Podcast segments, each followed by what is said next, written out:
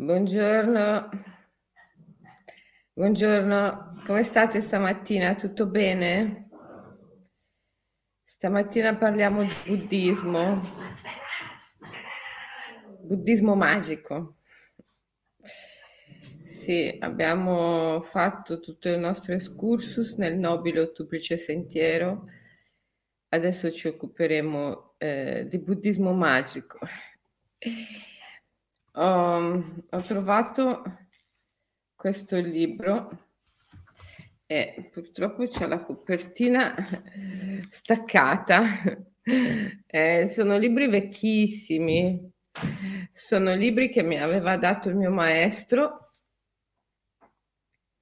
quando ero nell'eremitaggio della foresta. Pensate, questo libro incredibile è del 23 febbraio 1960, non so se lo vedete lì. Pensate com'è vecchio questo libro. È un po', c'ha la copertina purtroppo è venuta via. È del venerabile Soma Mahatera. E, ehm, beh, è molto interessante. A un certo punto c'è questa tabella nel libro e questa tabella parla dei thought process, i processi del pensiero. E ehm, in questa tabella che parla dei processi del pensiero viene presentato un processo che è davvero magico. Il venerabile Soma Mahatera presenta veramente un processo magico.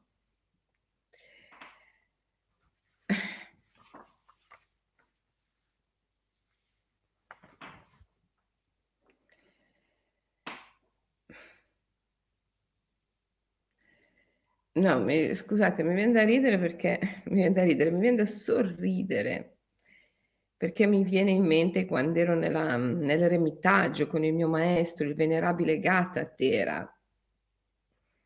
Venerabile Gatatera apprezzava tantissimo Soma Mahatera e i suoi scritti. E in effetti mi ha fatto un mazzo che non finiva più con, queste, con questi insegnamenti. E mi viene da sorridere perché cioè, lui voleva che io certe cose le imparassi anche a memoria. Voleva essere sicuro che fossero dentro di me in modo molto chiaro. Va bene, comunque il venerabile Soma Mahatera in questo schema che vi rifaccio vedere, che è su questo libro vecchissimo, che mi commuove perché era stato del mio maestro e mio maestro ha regalato a me, ha lasciato a me in eredità quando ha lasciato il corpo i suoi libri e il suo stuino di meditazione, simbolo del fatto che io dovevo andare nel mondo e insegnare, perché lo stuino è proprio il simbolo del viaggio, no? dove srotoli questo, eh, questo stuino, lì c'è il tuo tempio, e poi lo arrotoli e vai da un'altra parte e invece il mio compagno di meditazione, il reverendo Gotatuve Sumanaloka Tero, lui ha lasciato la sua ciotola da eremita, eh, simbolo del fatto che lui invece doveva stare nell'eremitaggio e fare l'eremita. E infatti il reverendo Gotatuve Sumanaloka Tero è ancora là, nella foresta. Malgrado io l'abbia fatto venire qua in Svizzera, in Italia, un po' di anni fa, diverse volte per insegnare la meditazione insieme a me. Eh, dopo lui ha scelto di rimanere là nella foresta in via definitiva. Abbiamo fatto anche diversi gruppi eh, di meditazione in Sri Lanka, siamo partiti, siamo andati là da lui nel, nell'eremitaggio per meditare e sono sicura che diversi tra voi lo conoscono. A proposito di Sri Lanka, avete visto che cosa è successo? un disastro ecologico di proporzioni enormi, enormi, che cambierà per sempre questa meravigliosa isola che era un paradiso, ahimè, ahimè fu un paradiso, fu.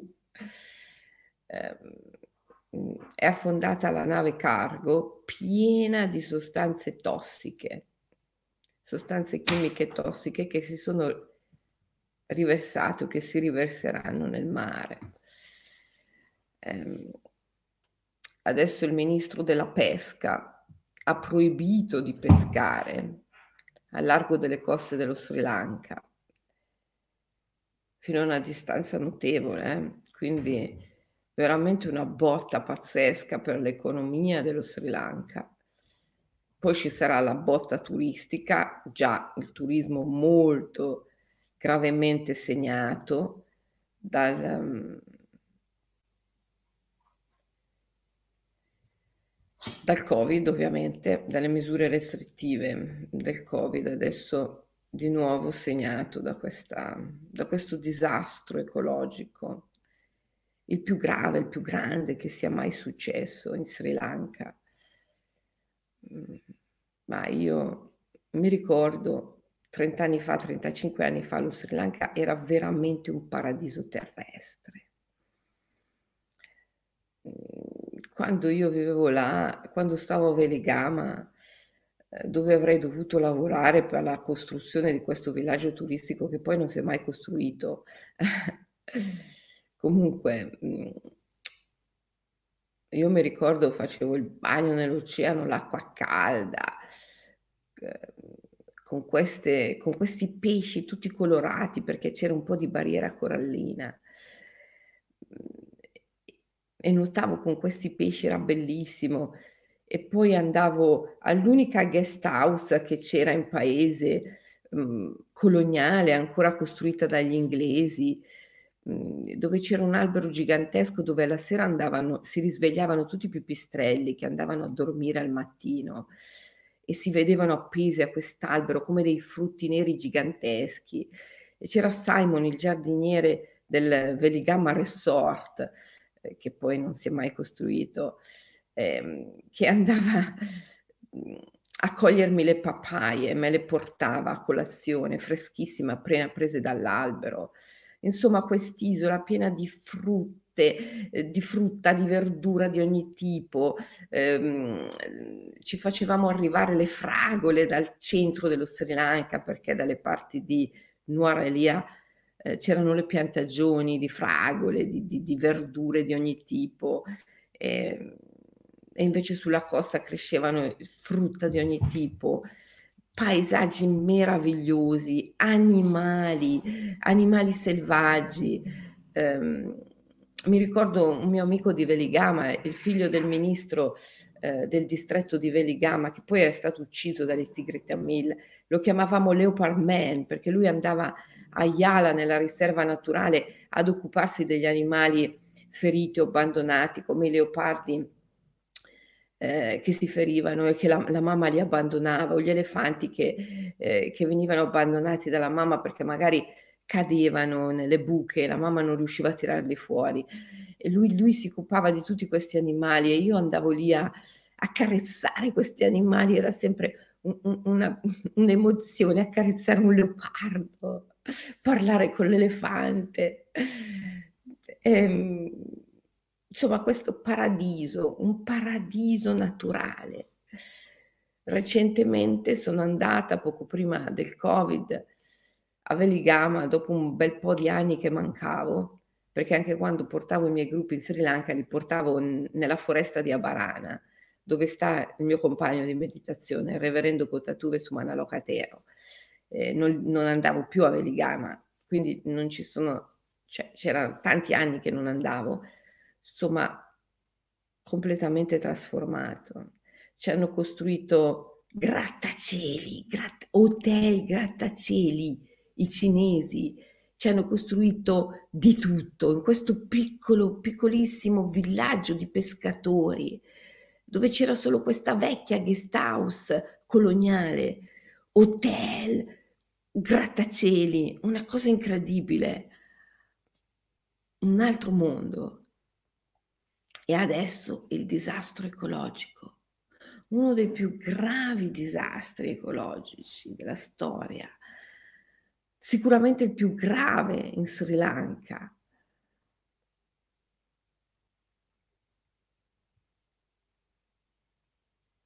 Poi lo chiamano progresso, hai capito? Lo chiamano progresso. Quando sono andata a Veligama l'ultima volta, che ho visto queste, questa cementificazione pazzesca, veramente mi veniva da piangere. E Milan, che era con me, che è la mia guida da non so quanti anni, Milan, mm,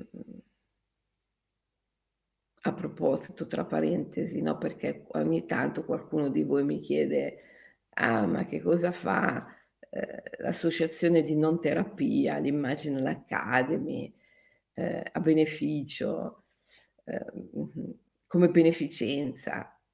Beh, noi tutti questi qua li manteniamo, vero? Nilan, Simon, Ananda, eh, eh, la nostra associazione sta eh, aiutando tante persone in Sri Lanka, persone che avevano a che fare col turismo come Nilan, ehm, che con il Covid hanno dovuto chiudere tutto, non possono più fare nulla. Adesso con questo disastro ecologico, chissà che conseguenze avrà sul turismo. Comunque, um, Nilan, che è la mia guida da sempre, mi ha detto, ah Selene Madam, non piangere, non disperarti, non, non, non rattristarti, è il progresso dico, ma che, chiamiamolo progresso, va bene, cioè. siamo arrivati al disastro ecologico perché il progresso alla fine punta lì, cioè il progresso, il progresso portato avanti da una mente razionale, squilibratamente patricentrica, porta alla distruzione sistematica della natura, perché è, è qualcosa che punta alla distruzione del femminile. Questo patricentrismo punta alla distruzione del femminile. Dobbiamo depatriarcalizzare la cultura, dobbiamo depatriarcalizzare la cultura e farlo al più presto per evitare futuri disastri, disastri ecologici che ormai stanno succedendo con una rapidità impressionante e poi sì, se ne dà notizie e poi si mettono via, via, via. Cioè, la cosa principale, se tu vedi Google News, i giornali, è sempre la conta dei contagiati, dei morti, i vaccini, le cose. Questo è sempre in primo piano. Quello che succede alla natura, quello che succede, sì, se ne parla, però dopo via, si mette via, si mette via. È incredibile, è pazzesco. Io non finirò mai di denunciare queste cose eh, vanno denunciate assolutamente. Comunque, mh, uno dei modi che noi abbiamo per portare avanti la nostra resistenza spirituale, il nostro attivismo spirituale, è appunto praticare, praticare, praticare. Praticare quell'aspetto del buddismo che è magico ci potrebbe aiutare tantissimo, perciò facciamolo. Allora, il venerabile Soma Mahatera parla di questo processo, thought process, processi della mente, del pensiero, che possono mhmm, generare cambiamenti come fossero vere e proprie magie mhmm, nella nostra vita e nel nostro mondo. Si chiama Vat, Vattapana, questo, questo processo magico, Vattapana. Il primo passo è determining consciousness, cioè la coscienza che determina, quindi il primo processo è rendersi conto che eh, la tua coscienza determina le cose. E prendere sempre la giusta decisione, rendersi conto che tutto, tutto, tutto è frutto di decisione. Quello che tu decidi da giovane è quello che otterrai da adulto. Quello che decidi da adulto è quello che otterrai nella terza età. Il mago trova semplicemente il modo di accelerare questo processo. Quello che desidero ora è quello che ottengo ora. Perciò imparare a desiderare, imparare a desiderare è un aspetto fondamentale del processo spirituale, del processo di risveglio della coscienza. Una coscienza che determina deve essere una coscienza che si risveglia. Una coscienza non risvegliata, che pur tuttavia ha il potere della determinazione, è una coscienza che provoca disastri, come il disastro ecologico che è appena successo nello Sri Lanka di proporzioni enormi. Una coscienza che determina, ma che non è capace di scegliere, di decidere, una coscienza che determina, ma che non è risvegliata, è un disastro per l'umanità. Quindi dobbiamo assolutamente risvegliare la coscienza, perché la coscienza ha un potere di determinazione, anche se non è risvegliata.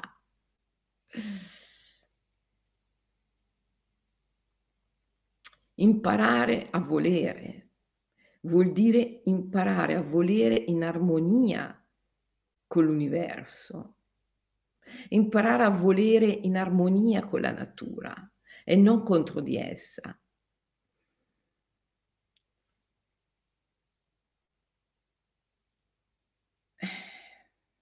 Questo passa dal, dal superamento dell'ego,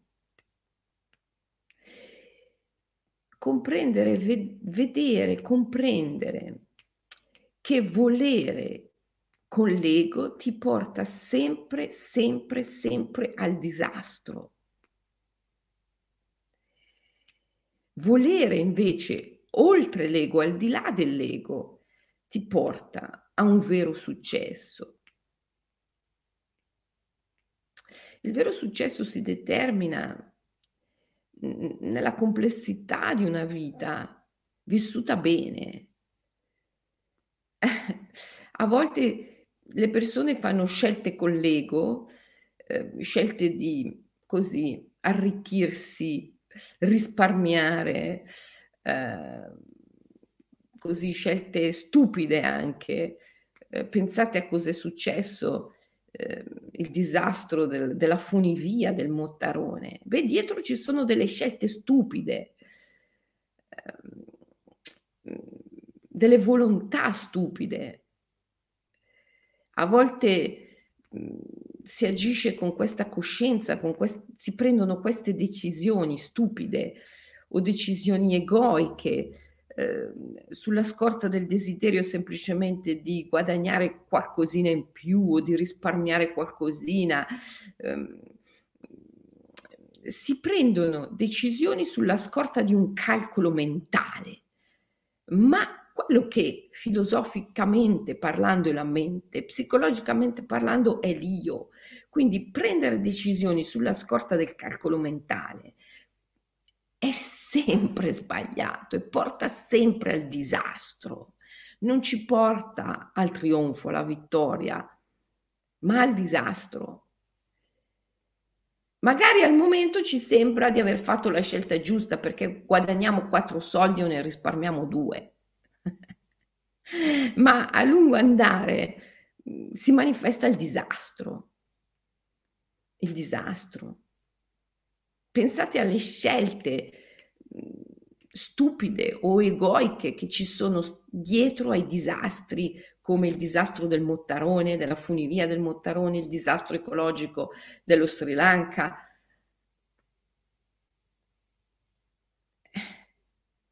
ma questo è nella tua quotidianità, questo è nella quotidianità di ciascuno di noi. Se quotidianamente facciamo scelte animate puramente dal calcolo mentale, eh, ci troviamo nel disastro, magari non subito, magari tra una settimana, magari tra un mese, magari tra un anno, magari tra dieci anni, ma poi dobbiamo pagarle queste scelte. Anche se al momento ci sembrano giuste, alla fine le paghiamo.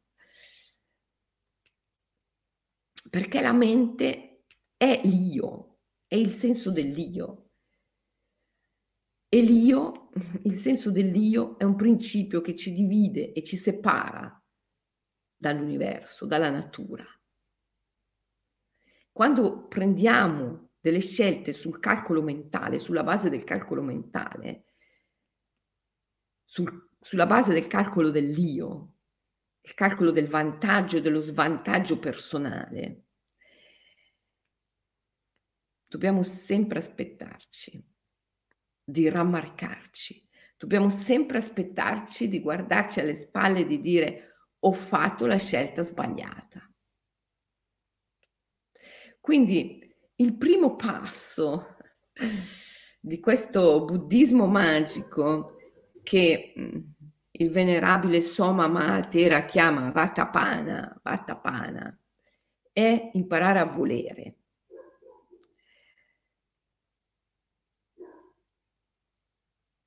Perché la nostra coscienza è determinante, cioè determina le cose.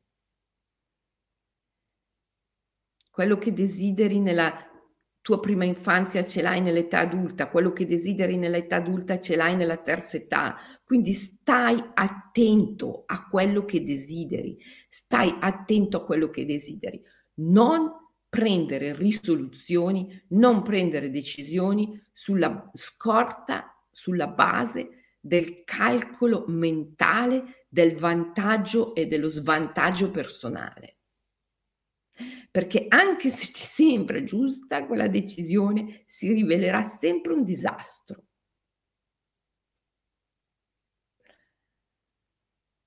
Prendi le decisioni sulla scorta del cuore, prendi le decisioni sulla scorta del sentimento, prendi le decisioni sulla scorta dell'amore della fede, non del calcolo mentale, perché quelle si riveleranno sempre sbagliate, sempre.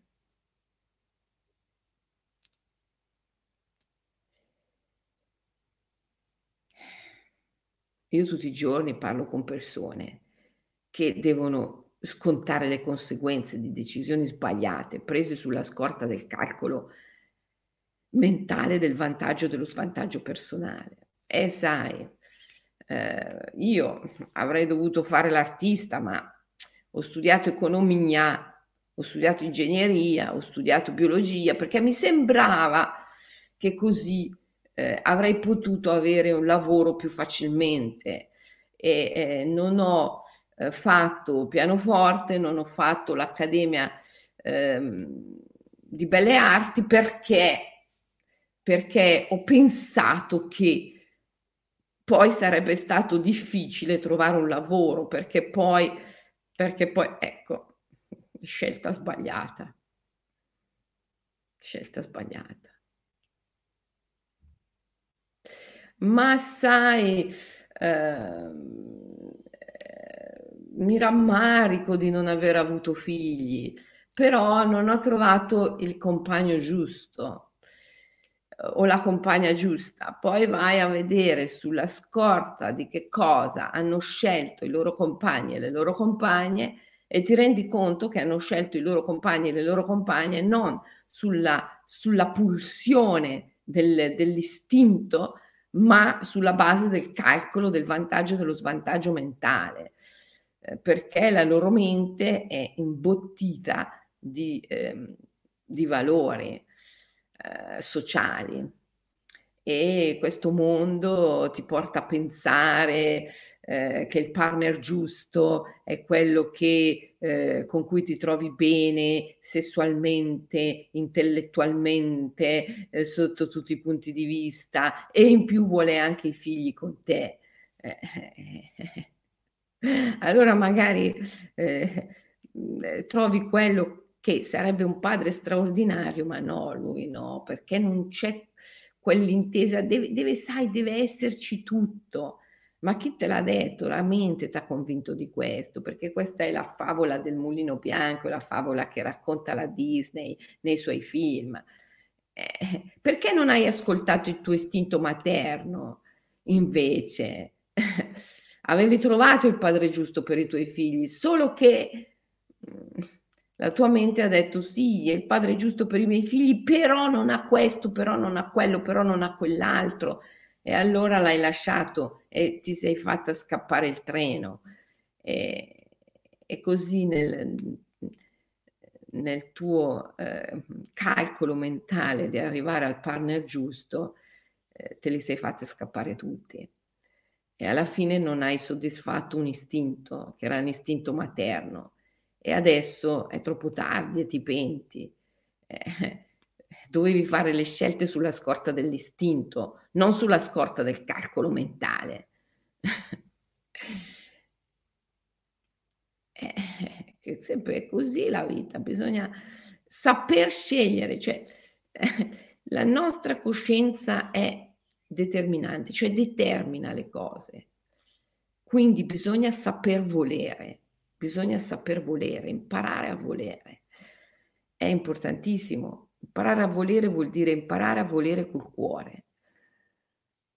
Volere al di là del calcolo mentale vuol dire essere testimoni della mente che calcola il vantaggio e lo svantaggio personale sulla base di valori e di modelli sociali indotti, ascoltarla, guardarla, vederla, ma non, non partecipare, tenere le distanze, dir, dirsi questa è la mia mente, questa è la mia mente che sta calcolando il vantaggio e lo svantaggio sulla base di valori sociali indotti. La osservo ma non mi faccio mica trascinare, non mi faccio mica prendere, guardo nelle mie viscere, guardo nel mio cuore, guardo nel mio intestino. Qual è la volontà che c'è lì dentro? C'è un istinto materno. Bene, faccio dei figli. perché dopo mi pentirò di non averli fatti. Che cosa c'è nelle mie viscere? Che cosa c'è nel mio cuore? Di fare l'artista. Bene, faccio l'artista. Non vado a studiare economia per via di un calcolo mentale.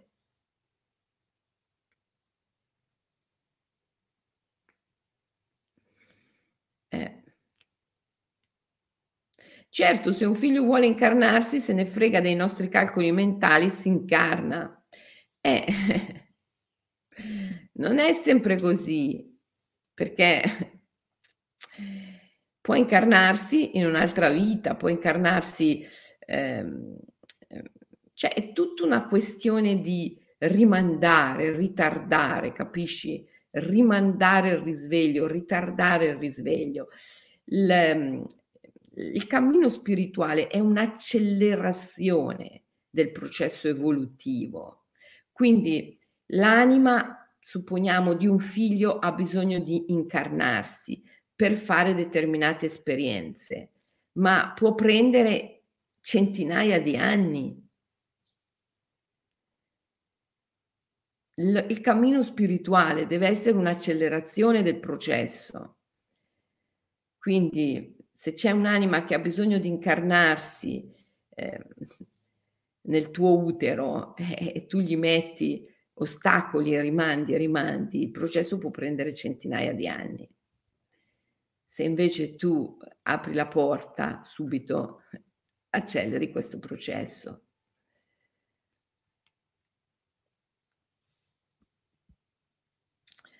Quindi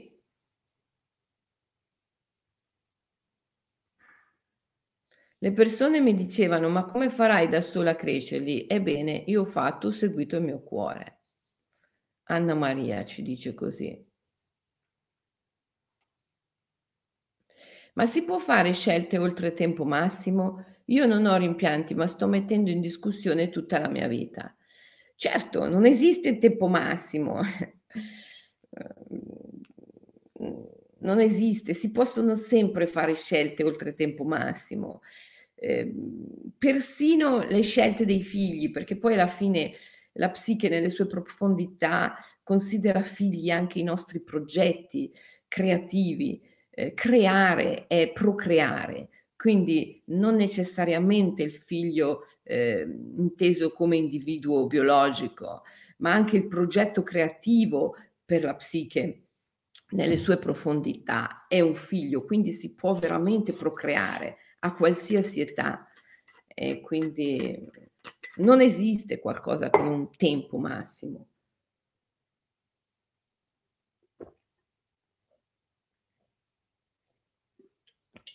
In verità. Allora, quindi poi la cosci- quindi le, il primo passo di questo processo magico, lui appunto lo chiama Vatapana, Determining consciousness, la coscienza che determina. Il secondo passo è Santirana, investigating consciousness, cioè la coscienza che investiga. È la coscienza che si chiede da dove provengono i valori sulla base dei quali io prendo questa decisione, questa risoluzione. E si rende conto che la maggior parte dei valori, sul, tutti i valori sulla base dei quali la mente calcola il vantaggio, lo svantaggio personale, sono valori indotti dal mondo. E quindi quando tu calcoli con la tua mente il tuo vantaggio, il tuo svantaggio personale, non stai affatto calcolando il tuo vero vantaggio e il tuo vero svantaggio, ma quello del sistema. La tua mente calcola sempre eh, il vantaggio del sistema, non il tuo. Perché la mente calcola sulla base di valori che sono indotti, che sono indotti.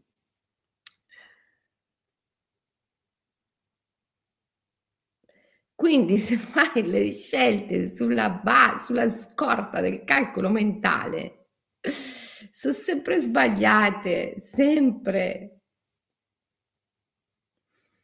Eh, il santirana, santirana è la capacità di investigare con la coscienza e di rendersi conto da dove vengono i valori sulla base dei quali ragioniamo sono indotti, sono indotti, assolutamente indotti.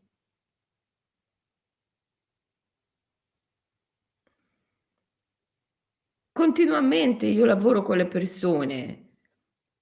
La prima domanda che faccio, qual è il problema? E la persona incomincia, ah, eh, è successo questo, quest'altro, eh, mia madre non mi voleva eh, e poi ehm, ha fatto un sacco di, eh, di, aborti perché non voleva figli. Eh, e io me la ricordavo in questo letto che soffriva dopo l'aborto, prima dell'aborto, e io chiedevo ehm, al divino di salvarle la vita eh, ed ero disposta a prendermi su di me tutte le sue colpe, tutti i suoi peccati e dicevo al divino dammi tutte le sue colpe, i suoi peccati purché lei si salvi e così io dopo ho avuto eh, adesso ho una vita disperata eh, perché ho preso tutte le colpe di mia madre, eh, tutti questi aborti che lei ha fatto e non voleva nemmeno me, però io sono nata lo stesso, ma forse era meglio che non fossi mai nata, ho una vita disperata, questo, quest'altro, non riesco ad avere una casa, un lavoro, un compagno, non, è, non riesco in niente. Eh, Madonna Madonna, c'hai un karma bellissimo, sei una meraviglia. Che, che ti sta raccontando sta storia? Ma chi ti sta raccontando sta storia? La tua mente. la tua mente, hai, hai, un karma meraviglioso, sei bellissima, hai fatto una cosa straordinaria da bambina senza neanche saperlo, hai, hai preso su di te il karma negativo di tua madre ma è una cosa meravigliosa, per questo hai ottenuto migliaia di meriti e grazie e, e, e, sei fortunatissima, non hai una casa perché? Perché? Perché devi viaggiare, perché hai un istinto nomade, non hai un compagno perché nella solitudine tu puoi realizzare cose grandiose, grandiose e non hai un lavoro perché la tua anima ti vuole libera e creativa e sei a un passo passo da una realizzazione meravigliosa che a tutti quelli che sono costretti a lavorare otto ore al giorno per arricchire qualcun altro non è data questa realizzazione, che a tutti quelli che hanno una casa e sono lì costretti a pagare il mutuo legati mani e piedi, non hanno la possibilità di questa realizzazione. E tutti quelli che hanno un compagno con cui magari non vanno d'accordo, non possono entrare nello spazio di solitudine che a te è concesso, non hanno la possibilità di questa realizzazione. E tu hai la possibilità di una realizzazione grandiosa proprio in virtù del fatto che non hai una casa, non hai un lavoro, non hai un compagno e ti lamenti e ti lamenti. E questa, questo è, è il frutto del tuo karma positivo meraviglioso che hai acquisito quando hai quando hai chiesto di prendere su di te il karma negativo di tua madre. E tu invece vedi tutto questo come una sfortuna.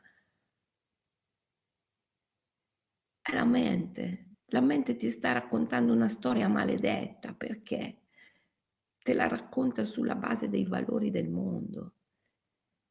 Alla mente non gliene frega niente che tu sia felice, alla mente gli importa solo che tu sia normale. E normale vuol dire sfigato, con una madre che non ti ha amato, con eh, un lavoro otto ore al giorno che ha il fine di realizzare il sogno di qualcun altro e arricchire qualcun altro, con un mutuo, una casa sulle spalle, un mutuo da pagare e quindi impossibilitato a viaggiare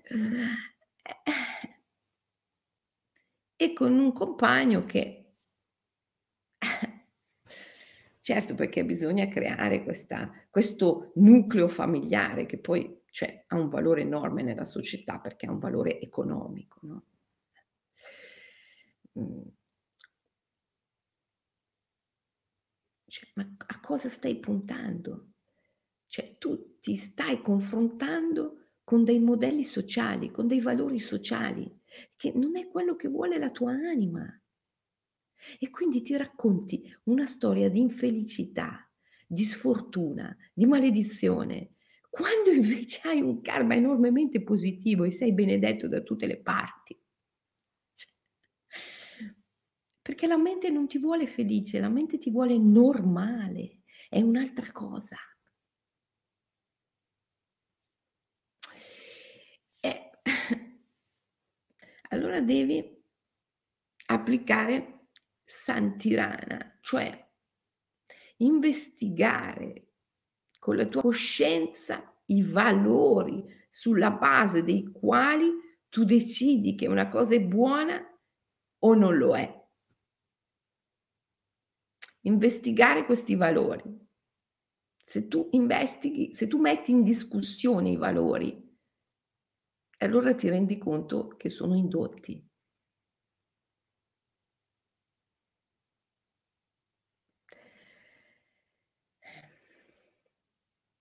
Quando tu hai un problema, qualsiasi problema tu abbia,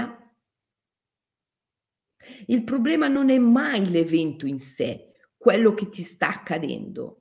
Il problema sono sempre i valori sulla base dei quali la tua mente ti racconta la storia del problema. Una coscienza che investiga è una coscienza che investiga i valori, che mette in discussione i valori. I valori di bene, di male, di vero, di falso, di giusto, di sbagliato. E se ne libera. Il nome dei valori dell'anima, che sono valori di bellezza e non di bene di male, di vero, di falso, di giusto, di sbagliato, di salute, di malattia, ma di bellezza. I valori del sacro, del darsi, dell'offrirsi, ma come? Hai accolto su di te il karma negativo di tua madre per salvarle la vita. Beh, sono valori dell'anima. Chiaro che da un punto di vista psicologico, ah, ma ti sei ehm, resa vittima sacrificale e adesso devi espiare e allora devi guarire e allora ti devi terapeuticizzare.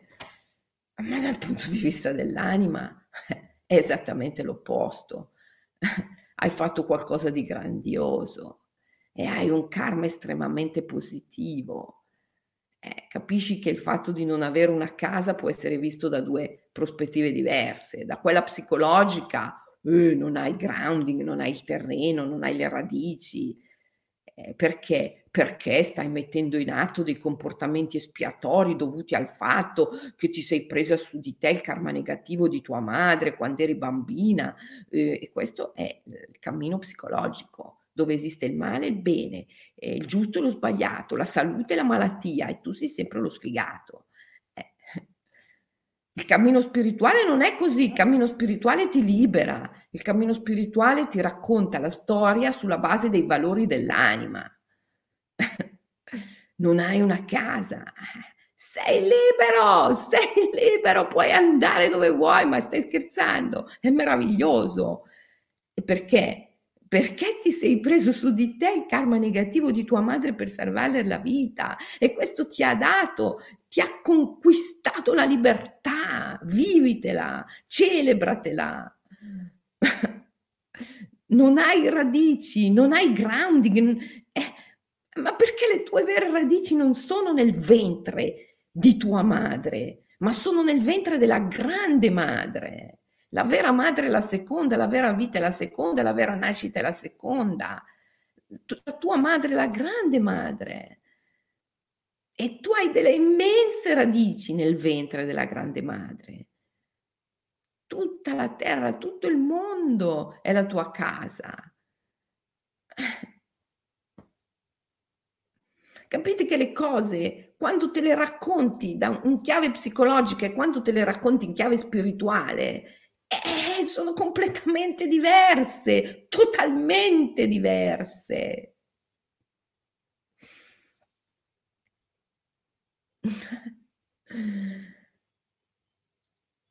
Tutta, ma proprio totalmente diverse.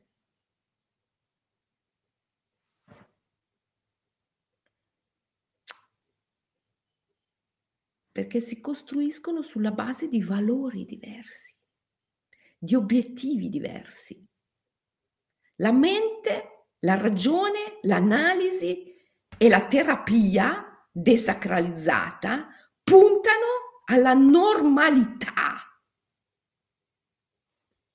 È normale avere una casa, è normale essere figlio di una donna. E se questa era una scellerata, è normale avere una vita sfortunata. Al massimo ti puoi curare un po', anestetizzare un po' per tirare avanti, ma è normale. L'anima punta alla felicità, non alla normalità. E l'infelicità è già intrinseca nelle cose così come sono. Bisogna però vederle dalla prospettiva estetica e non dalla prospettiva etica o moralistica. Eh. Mia madre che continuava ad abortire, ogni volta rischiava la vita e mi metteva in una condizione di panico, tanto che io mi mettevo in ginocchio e pregavo il, il divino che mi desse tutta la colpa di mia madre pur di salvarle la vita. bellissimo, è, è struggentemente, tremendamente, straordinariamente bello, è bellissimo.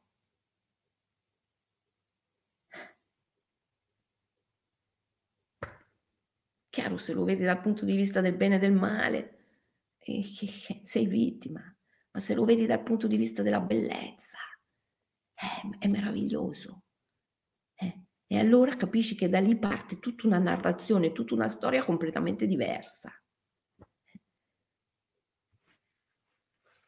Il buddismo magico. Eh, fa, fa, il monaco fa magie, perché quando eh, la persona problematica, malata, eh, sciagurata, sfortunata va dal monaco, e il monaco eh, gli parla, medita con lui e questo torna a casa che è completamente ribaltato, è risvegliato e, e, incominci- e si narra una storia completamente diversa e dice wow, quello è un mago. Quanta gente, eh, specialmente nei giorni di full moon, il Full Moon Day, che è festa nazionale in Sri Lanka, si attraversava tutta la foresta per arrivare nell'eremitaggio dove stavamo noi a parlare col mio maestro e, e, e a fare le puge, i rituali e a fare la, le meditazioni con lui. Eh, dicevano, è un mago, è un mago, è, è, un santo, è un mago, è un santo, il venerabile Gatatera. Certo, ti cambiava il karma, ti cambiava la vita, ti cambiava tutto, perché ti cambiava i valori, i valori profondi. E poi Sampatticciana, Sampatticciana, Sampatticciana, c'è il mio maestro Sampatticciana. Receiving consciousness, receiving consciousness, la coscienza che riceve. Eh, che cazzo, questa è la cosa più difficile. Imparare a ricevere la cosa più difficile, oh, ragazzi, io lo vedo nella mia scuola, l'immagino l'Academy ormai, quasi 30 anni che insegno nell'Imaginal Academy, imparare a ricevere la cosa più difficile, più difficile. Perché? Perché c'è la mente che funziona sulla base dei valori sociali e quindi eh, imparare a ricevere è difficilissimo. Difficilissimo. Difficilissimo. Receiving consciousness, una coscienza che sa ricevere. La coscienza che sa ricevere è la coscienza del mago. Uno che sa ricevere nella nostra società è un mago. Eh, cioè non è, non è una persona comune. Già questo te la dice lunga cos'è la nostra società, la nostra società squilibratamente patricentrica. È una società dove chi sa ricevere è un mago, è una persona eccezionale, quando invece saper ricevere dovrebbe essere la costante.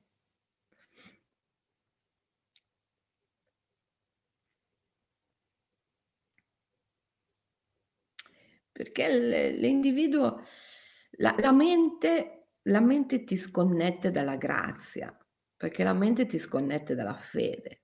La mente rappresenta il tentativo dell'uomo di esercitare un controllo, un potere sugli eventi e come tale ti sconnette dalla fede. Il cammino eh, della mente è il cammino sulla base del quale tu analizzi l'evento,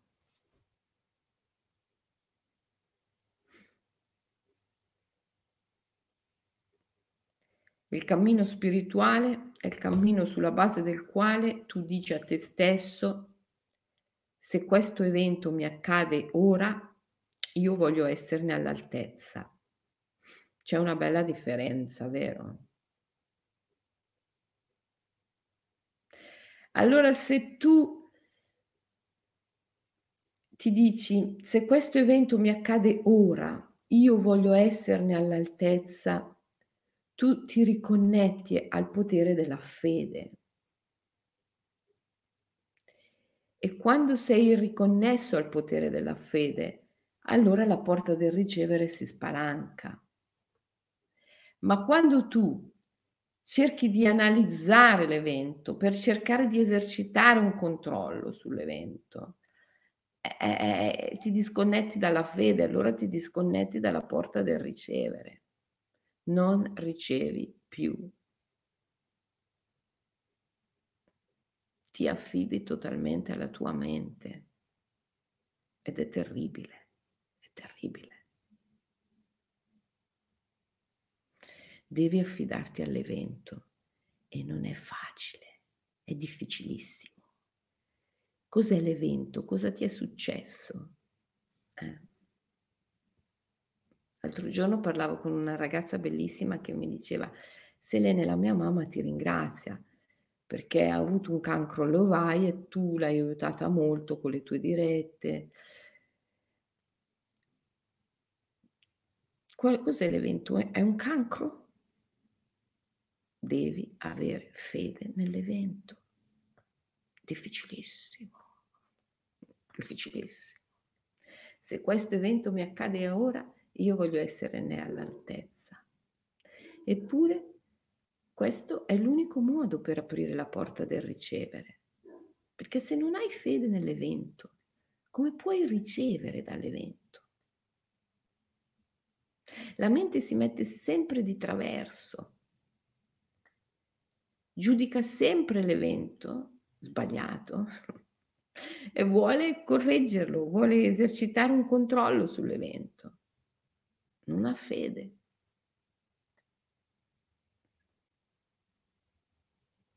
E quindi non riceve nulla. Un'opportunità, un'opportunità così grandiosa come quella di un cancro arriva e passa senza portare nessuna evoluzione, nessun risveglio.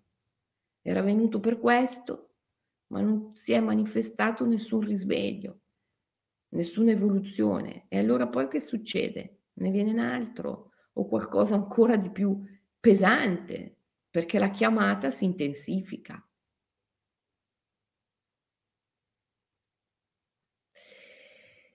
Avere fede nell'evento è difficilissimo, bisogna essere passati da Santirana, investigating consciousness.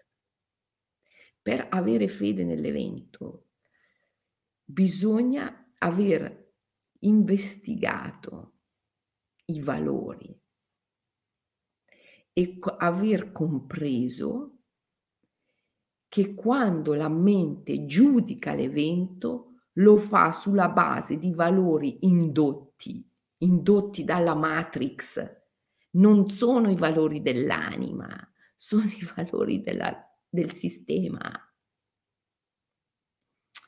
Quindi quando tu ti viene un cancro e dici che sfiga, lo fai sulla base dei valori del sistema.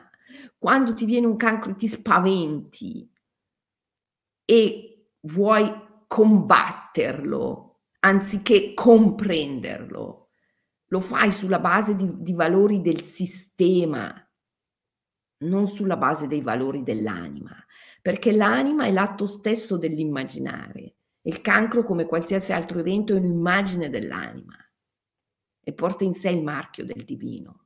Non esiste evento che non sia ente, entità, spirito, nume, Dio, Dea. Eh, l'evento porta sempre in sé il marchio del divino, ma se tu lo investighi con i valori della mente è terrifico. Il divino è il beato tremendo. Se tu lo approcci attraverso i valori della mente, è sempre tremendo, ma se tu lo approcci attraverso i valori dell'anima, è beato.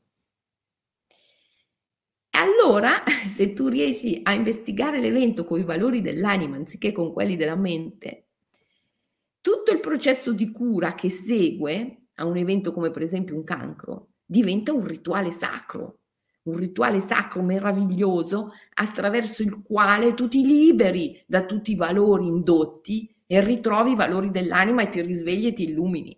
Se invece tu approcci l'evento con i valori della mente, allora tutto il processo di cura che ne segue non è più un rituale sacro, che ti porta al risveglio, ma è una terapia desacralizzata che ti porta al vittimismo.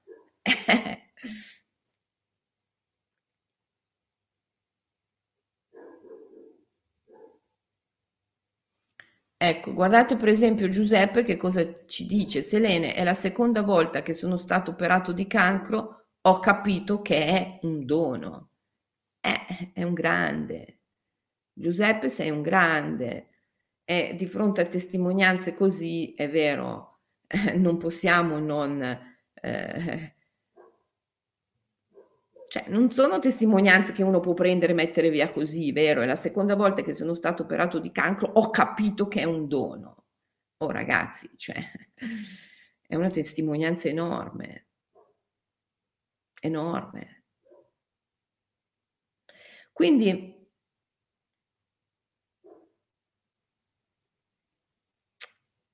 beh, insomma, di tutta questa tabella qua, questo libro si sta sfasciando. Insomma, di tutta questa tabella qua abbiamo fatto solo i primi tre passi. I primi tre passi del thought process, processo, i processi del pensiero che manifestano un vero e proprio aspetto magico del buddismo. Il mago è colui che opera il cambiamento in conformità con la volontà.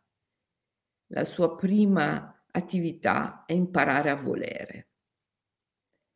Il buddismo ha anche questo aspetto magico straordinario che io vi vorrei trasmettere sinceramente e semplicemente, perché mi piacerebbe tanto che tutti voi che già siete maghi lo diventiate in un modo sempre più intenso, deciso, con la caratteristica delle tre I, infallibile, impeccabile, irreversibile. E quindi andremo avanti anche venerdì prossimo a trattare questo processo del pensiero. Adesso riassumo quello che ci siamo detti oggi, poi vi lascio e vi prego di praticare. Praticare Vattapana, determining consciousness, la coscienza che determina. Rendervi conto che quello che desiderate è quello che avrete. Mettetevi lì almeno per un minuto al giorno a contemplare i vostri ricordi. Cercate di evocare ciò che desideravate da bambini osservate se non è vero che si è realizzato. E osservate quelli che sono i vostri desideri di oggi, perché questi si realizzeranno nella tarda età. De- osservate il vostro processo del desiderare. Ok? Poi Santirana, Investigating consciousness. Contemplate il vostro problema e investigate i valori sulla base dei quali voi vi state raccontando che è un problema. Questi valori sono indotti dalla Matrix. L'anima non crea mai problemi. Se voi vi state raccontando che esiste un problema, lo state facendo sulla base di un codice mentale, non sulla base del codice dell'anima. E poi Sampatticciana, che mi piace un casino questo nome perché mi ricordo il mio maestro come lo pronunciava, Sampatticciana. Receiving consciousness. Aprite la porta del ricevere.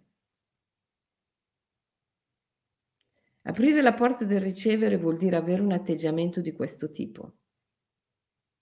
Se questo evento mi accade ora, io voglio esserne all'altezza. Ok? Receiving consciousness, aprire la porta del ricevere, è un fatto di fede, avere fede nell'evento. È già difficilissimo. Perciò se ci riuscite anche tanto così, siete bravissimi. E, ehm, e vi lascio qui perché c'è già tantissimo da fare. Poi venerdì prossimo andiamo avanti con il resto. Intanto praticate, praticate come dice il venerabile Soma Mahatera in questo libro che ahimè si sta sfasciando, si è già rotta la copertina, ma amen, um, è del 60 figurati. Vattapana, Determining Consciousness, Santirana, Investigating Consciousness e Sampatticciana, Receiving Consciousness. Ok? Praticate la coscienza che determina, la coscienza che investiga e la coscienza che riceve. Praticate questi tre aspetti della coscienza. Ci vediamo lunedì, sempre alle 7. Ok? Buon fine settimana a tutti. A lunedì. Ciao.